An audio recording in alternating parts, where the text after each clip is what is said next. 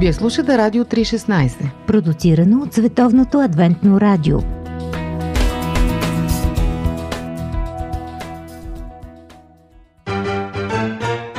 Живот! Джобен формат.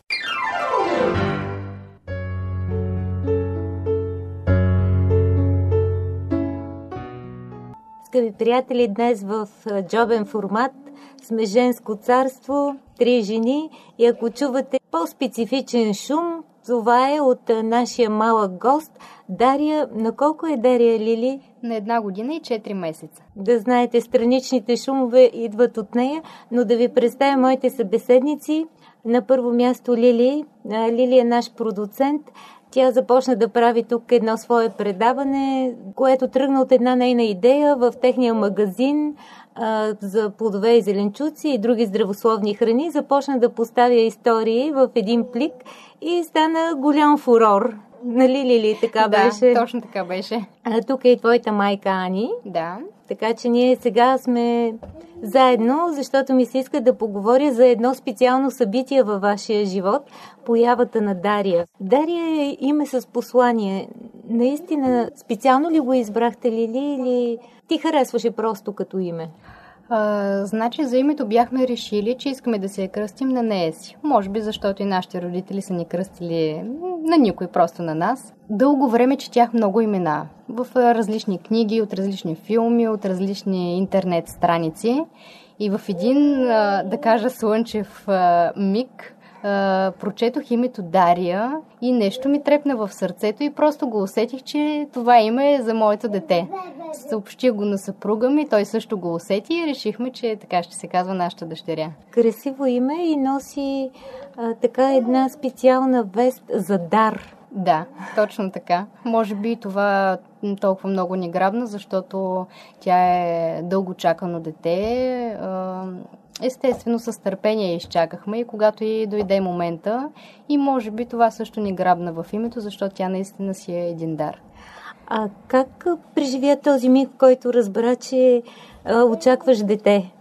Ами, значи беше много вълнуващо. Аз а, доста време въобще не можех и да повярвам. Нали, знаех, че съм бременна, но даже се страхувах в началото да кажа на много хора, само най-близките знаеха.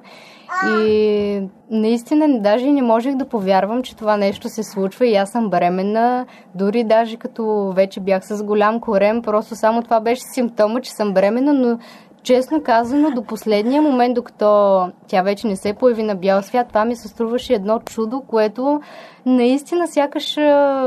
Живееш във филм. Във филм и наистина не можех да си представя, че, че това всъщност се случва, докато ни я видях. да.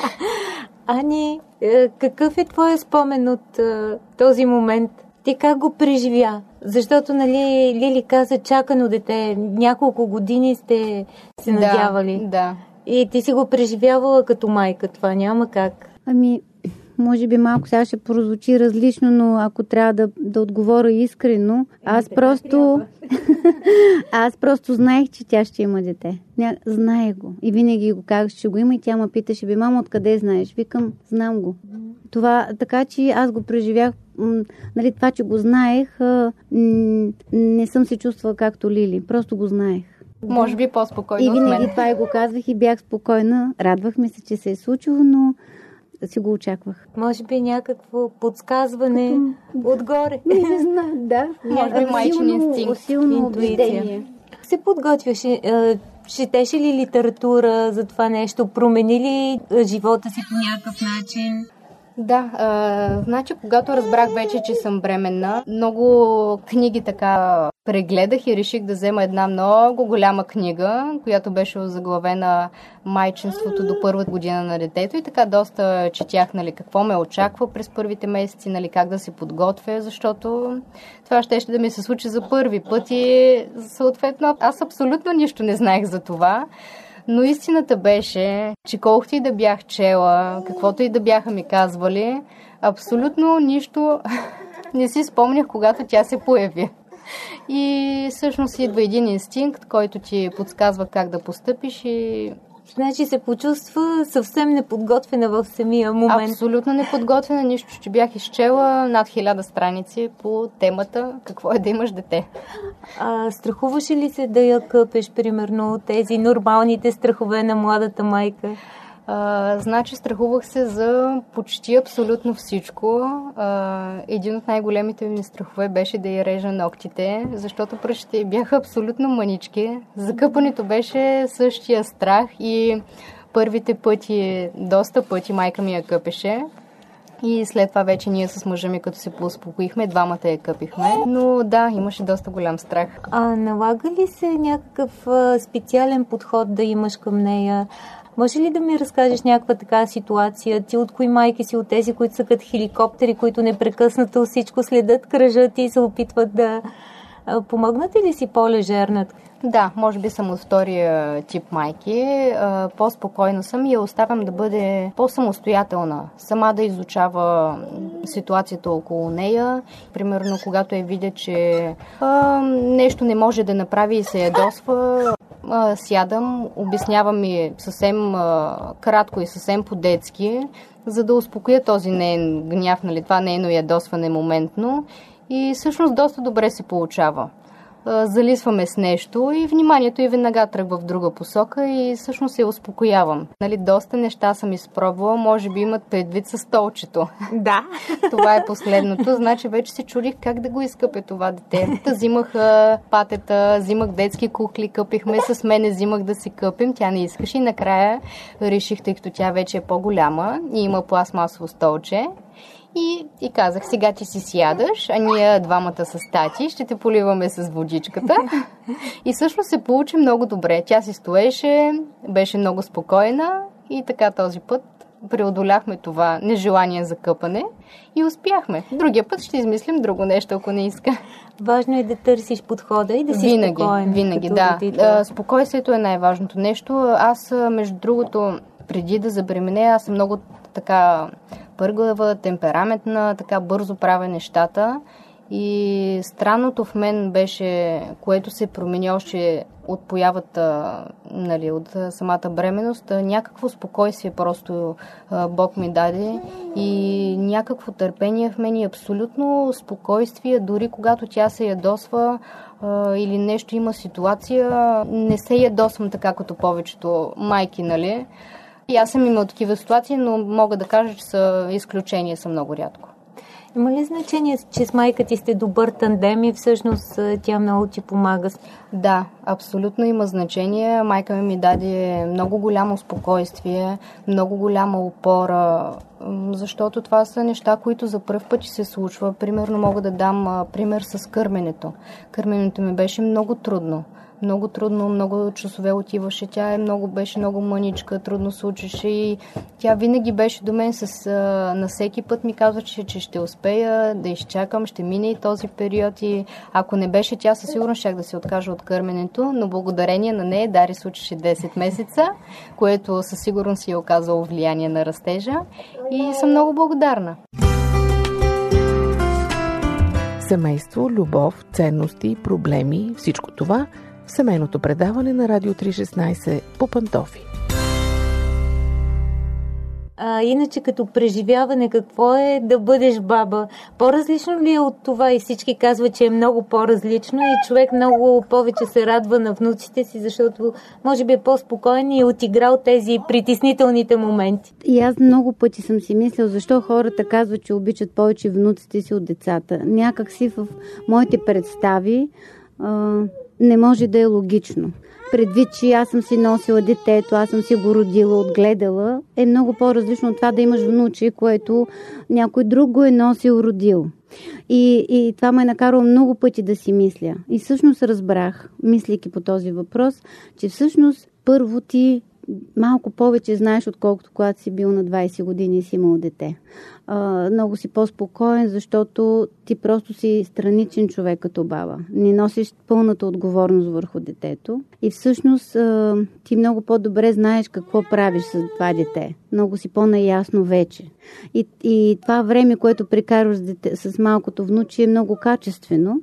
И просто става една, по, една близост Но към момента, въпреки че внучката ни вече е на година 4 месеца, не мога да кажа, че не обичам повече от дъщеря си. Не мога да кажа. Просто си го обичаш като лично взаимоотношение с нея. Но не мога, да, не мога да кажа аз лично такова твърдение, че повече. Не мога да кажа такова нещо. Просто връзката, взаимоотношенията с детето, по-големия смисъл, който разбираш и влагаш в това, защото по принцип е усещам точно какво има нужда да и го дам в момента, да направя. И това създава една по-тясна връзка. Последен въпрос. Скоро четох едно изследване или по-скоро препоръка на Американската асоциация по педиатрия, че за благополучието на детето е важно и духовното му развитие. Не само за здравето, за благополучието на детето. А, как мислите, от кога започва това? Знам, че ти водиш Дария на църква понякога. Как се чувства тя там? Като каза църква, аз първо много силно отчитам факта, че майката и бащата разрешават това нещо. Това да. на мен много ми е ценно, че те разрешават. По някакъв начин те се чувстват спокойни, с доверие. А, и смятам, че и духовния път то си започва от самото начало и то е на база това, което малката Дария разбира към момента. А тя там спокойна ли е? И, играе ли си? Как преживявате заедно съботата, когато сте? А, тя първо е много общителна, по, така по природа си е общително дете и страшно много обича децата. И на всяко дете, което дойде, тя ги гали и им се радва. А, и отделно там самите им игри, които а, измислят, които предоставят нали, а, по-големите майки, по-големите баби, са много интересни и забавни за тях самите. Те ги подготвят според тяхната възраст, което е много ценно. И това е едно богатство за мен. Общуването, провокацията в играта, която създава в децата, е много ценно. То духовното развитие смятам, че си върви от самото начало. Според разбирането на детето, да е на нейното ниво. Слагаме точка на интервюто, защото мисля, че Дария беше много търпелива към нас. Да ви е жива и здрава, много да ви радва. Благодарим. И ви благодаря, че ни допуснахте по такъв личен начин във вашия свят. И ние благодарим.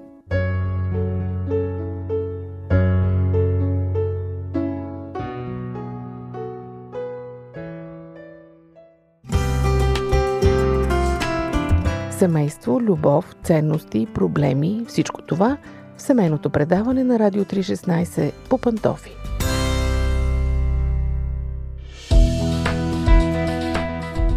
Радио 316, точно казано.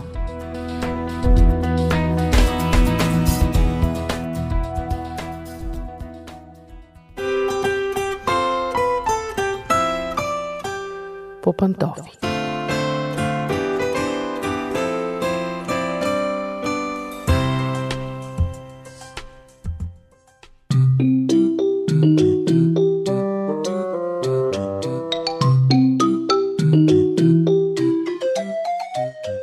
Здравейте, приятели! Аз съм Мира. Вече сме по пантофи и си говорим за нещата вкъщи, нещата в семейството. Днес реших да си поговорим за непослушните деца. Дали ни се падат непослушни деца, дали детето си се ражда просто такова или пък ние го правим такова. През последните години възпитанието на децата някак си беше изместено от е, основното правило детето трябва да уважава всички възрастни до е, малко еднопосочното всички възрастни трябва да уважават детето. Книгите за отглеждане и възпитание на деца са хит. Всички майки ги четат, обаче изглежда не всички разбират добре какво им се казва в тях. И резултата е, бих казала, дори по-лош от резултата, който даваше предишната шамарена система. Получава се една смесица от различни реакции, които са примесени с съответната безпомощност на родителите, които се чудят защо това или онова описано в книжките не дава резултат, започват нов метод, след това се връщат към предишния, след това започват трети и накрая детето си прави каквото си иска, родителят е безсилен да му наложи граници. Какво липсва? Липсва последователност.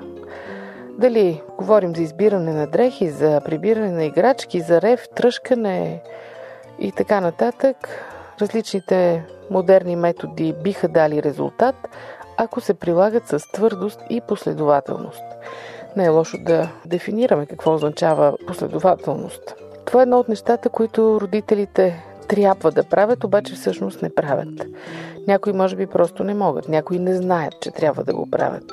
Други не осъзнават какво правят с психиката на детето, когато не проявяват последователност. Първото нещо, което освен логично и съвсем очевидно е, че детето ще прави онова, което вие сте го научили да прави. И то по начина, по който вие сте го научили да го прави. Няма такива работи, като опадна ми се палаво дете, то си е такова от раждането, то прилича на баща си, такъв му е характер, такъв му е темперамент и така нататък. Детето в действията си стига до там, докъдето вие му позволите да стигне. Ще стане толкова палаво, колкото вие му позволите да стане. Характерът му може да определи как ще се държи то, когато за пръв път реши да направи някоя беля, но вие сте тези, които ще определите как да се държи по-нататък и дали да я повтаря. Повечето родители не осъзнават как позволяват на детето си да израсне невъзпитано, неуважаващо никого, не слушащо и буквално правещо каквото си иска. Просто вие погрешно сте интерпретирали главите на тема Детето е личност, съобразявайте се. Тези глави в книгите по възпитание не целят да започнете да се държите с детето като с равноправен, интелигентен и опитен възрастен. Точно това се опитват да правят много родители и не им се получава, както са си го представили, защото детето им няма необходимите умения. То няма натрупани опит и знания, за да може да се държи като възрастен, да разсъждава, да взема решения и така нататък. Библейски послания. Истини от книгата, която съдържа най-важното. Кратки вести. Актуални послания. Различни говорители. Разнообразни теми. Слушайте в предаването Библейски послания по Радио 316. Така, кои са най-често допусканите грешки? Най-напред е това, че никой не обръща внимание на родителското не. Родителят казва не. Детето продължава да прави каквото си е наумило и ако това, което прави, не е опасно за живота му, родителят се нацупва, недоволства, мрънка, обаче оставя детето да си прави каквото си иска, независимо, че е казал не. И тук детето научава един важен урок. Вашето не няма никакво значение. И ако още 5-6 пъти този урок се повтори, преди да е стигнало втория си рожден ден, Хлапето вече знае, че може да прави каквото си иска, независимо какво му казвате. И когато стигне до момента, в който реши да направи нещо, което вие счетете за опасно или тотално неподходящо, му забраните и какво? Идва истерията. Защо? Ами как така винаги всичко може, а пък сега не може? И то е длъжно да се тръжка, да вика, за да ви покаже, че не може тук така да сменете правилата. Щом вашата дума няма значение, тя няма да започне да има значение и сега, когато толкова му се иска да направи нещо, а вие поради някаква си прищявка не му разрешавате. Ето така, учите децата си да не ви слушат. Не проявявате твърдост в десетте важни секунди, в които е необходимо да го направите, и след това месеци, години, дори детето продължава по този път, по който вие сте го насочили не ви взема на сериозно, не ви слуша какво говорите. Същото разбира се и с нечуването. Защо като кажете нещо, детето се прави, че не чува? Ами, защо да ви чува? Нима има значение какво казвате. Следваща грешка. Мисля, че тя е също толкова глупава, колкото и първата. След като детето започне да се тръжка за нещо, вие да отстъпите и да му го дадете. Е, какъв урок предавате на детето си? Престрашили сте се да му забраните нещо, решили сте, че сега не бива да го прави и то започва да се тръжка. Ако сега отстъпите и му дадете това, което иска, какво ще направи следващия път, когато решите отново да му откажете нещо? Ами пак ще се разтръжка, защото вече дава ефект. Ето така, вие учите децата си да се тръжкат, а после се чудите защо ви се е паднало такова непослушно дете – какво ще стане, ако вместо да му дадете каквото иска, му кажете не, не може, обясните му, ако не е започнало да се тръжка, или изчакате да му мине тръжкането и тогава му обясните защо сте казали не. Какво ще стане, ако изобщо не обръщате внимание на тръжкането му? Как изглежда това на практика? Представете си следната ситуация. Вашето детенце е на 4 години, научено е да се тръжка и естествено, когато вие му забранявате нещо, то започва. Какво е най-доброто да направите? Казвате не и не повишавате повече глас. Казвате му, че стръжкане няма да получи нищо и спирате да му обръщате внимание. Вършете си домакинската работа, четете вестник, ако щете, Продължете си пътя, ако сте на открито място. Когато детето види, че не му обръщате внимание, че не се втурвате да го успокоявате, че не се опитвате да го надвикате, за да му обясните защо точно му забранявате нещо, тогава то просто става без публика и му минава. Уверявам ви, този метод действа. Аз лично като майка съм го пробвала. Моите деца никога не са се тръжкали.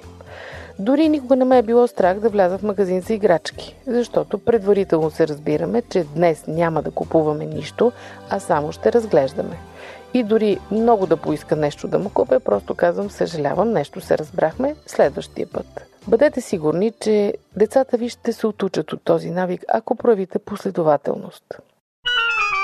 Следващата грешка, която може да допуснете и да стигнете до същата точка. Давате на малкото си дете, говоря за детенце между 2 и 4, 5, 6 години най-много, е, давате му отговорности, които не са негова работа. Не е редно едно дете на 3 години да го питате кога искаш да едеш, какво искаш да облечеш, искаш ли да спиш на обяд, искаш ли да идеш на детска градина. Сега това звучи много добре отстрани погледнато и като много демократично, добро отношение от страна на родителя, но за тази цел детето ви трябва да е станало поне на 10 години, да има достатъчно опит и наистина да преценява какво и кога иска да прави. Обаче едно малко дете, към което се отнасяте по подобен начин, научава уроци, които един ден ще се върнат като бумеранг върху родителите му. То научава, че може да прави каквото си иска, когато си иска. Няма правила, няма режим, няма нищо. То си решава. И когато някой ден някой се опита да му наложи нещо, естествено той е длъжен да се възпротиви, нали, само си решава. Разбира се, тук има един допълнителен проблем. Когато детето е твърде малко, то наистина не знае какво и кога да прави, за да се чувства добре, кое е полезно и правилно и кое не. Какви ще са последствията в дългосрочен план, как ще се отрази това на околните. За такива неща малките деца не се замислят. За някои модерни родители не е проблем, че детето им само си решава кога да еде, кога да спи, кога да прави каквото ще да е, обаче не виждат какви последствия ще има това. Не виждат бомбата с закъснител, която залагат в него и в неговата психика. А просто детето не знае какво да прави с толкова много свобода, защото няма опит. И определено ще му е трудно да набере такъв опит, след като вие не сте изградили правилната рамка в съзнанието му за това, кое е нормално, кое е добро. То започва да се лута хаотично сред различните възможности и разбира се, заради слабия си опит, най-често избира най-неправилните. В началото просто пробва да види дали ще му позволите, а след, да речем, година подобно възпитание, той е вече убедено, че всичко му е позволено и започва да се плаши много сериозно, че каквото и да направи, никой никога няма да го спре. Какво да кажем за Дискусии по Радио 316. И още една грешка, която прилича малко на предишните, но съдържа допълнителен нюанс. Това е когато родителите разрешават на детето да се отнася зле с тях, да им крещи или да ги удря. Как се случва това? Много лесно. В изблик на емоция, когато нещо му е забранено или отказано, детето почва да крещи «Искам, направи го, ти си лош». И вие, вместо да му обърнете внимание на невъзпитаното поведение, се втурвате да изпълнявате. Или пък мило, любезно да му обяснявате защо сега не може. Добре, защо не опитате друго? Просто обяснете на детето си, че ако крещи, няма да получи това, което иска, в никакъв случай, независимо, че вие дори може да сте имали първоначално намерение да му го дадете. Научете го да иска неща с въпрос. Може ли? Хайде да направим това и това. Мамо, искаш ли? Да, то трябва да ви пита вие дали искате, не вие него. Просто запомнете това. Когато детето започне да крещи по този начин, ясно му кажете и съответно го изпълнете. Това също е много важно, че докато крещи няма да получи абсолютно нищо. Какъв е изводът от всички тези неща? Изводът е, че детето, говоря за което и да е дете, не си е такова по рождение. То е научено да бъде такова. И то от вас, неговите родители. Забележете, че едно и също дете понякога си позволява да се държи възмутително с едни хора, най-често това са родителите му, бабите, дядовците или пък някои от възпитателите, а с други не си позволява. Защо? Просто защото едните изискват да се държи възпитано, а другите не. Едните показват, че тяхната дума има тежест, а другите не. По-интересното е, че след време детето започва да се чувства в безопасност при хора, чиято дума тежи, т.е. с хора, пред които то не може да прави каквото си иска. Защото може това, разбира се, да не му харесва в съответния момент, но в дългосрочен план то знае, че на този човек може да се разчита. Че когато този човек каже нещо, то става. Знае, че думата му е тежка. И то не само пред него. Знае, че този човек може да го защити ефективно, ако се наложи. И не на последно място.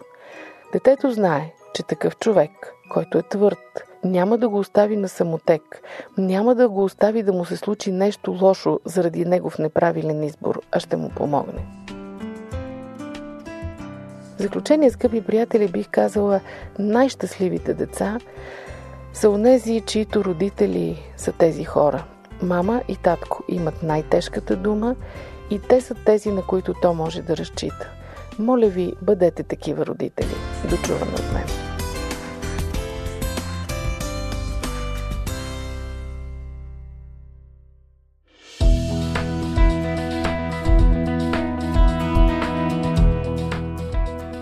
Вие слушахте Радио 316. Сайт 3-16.bg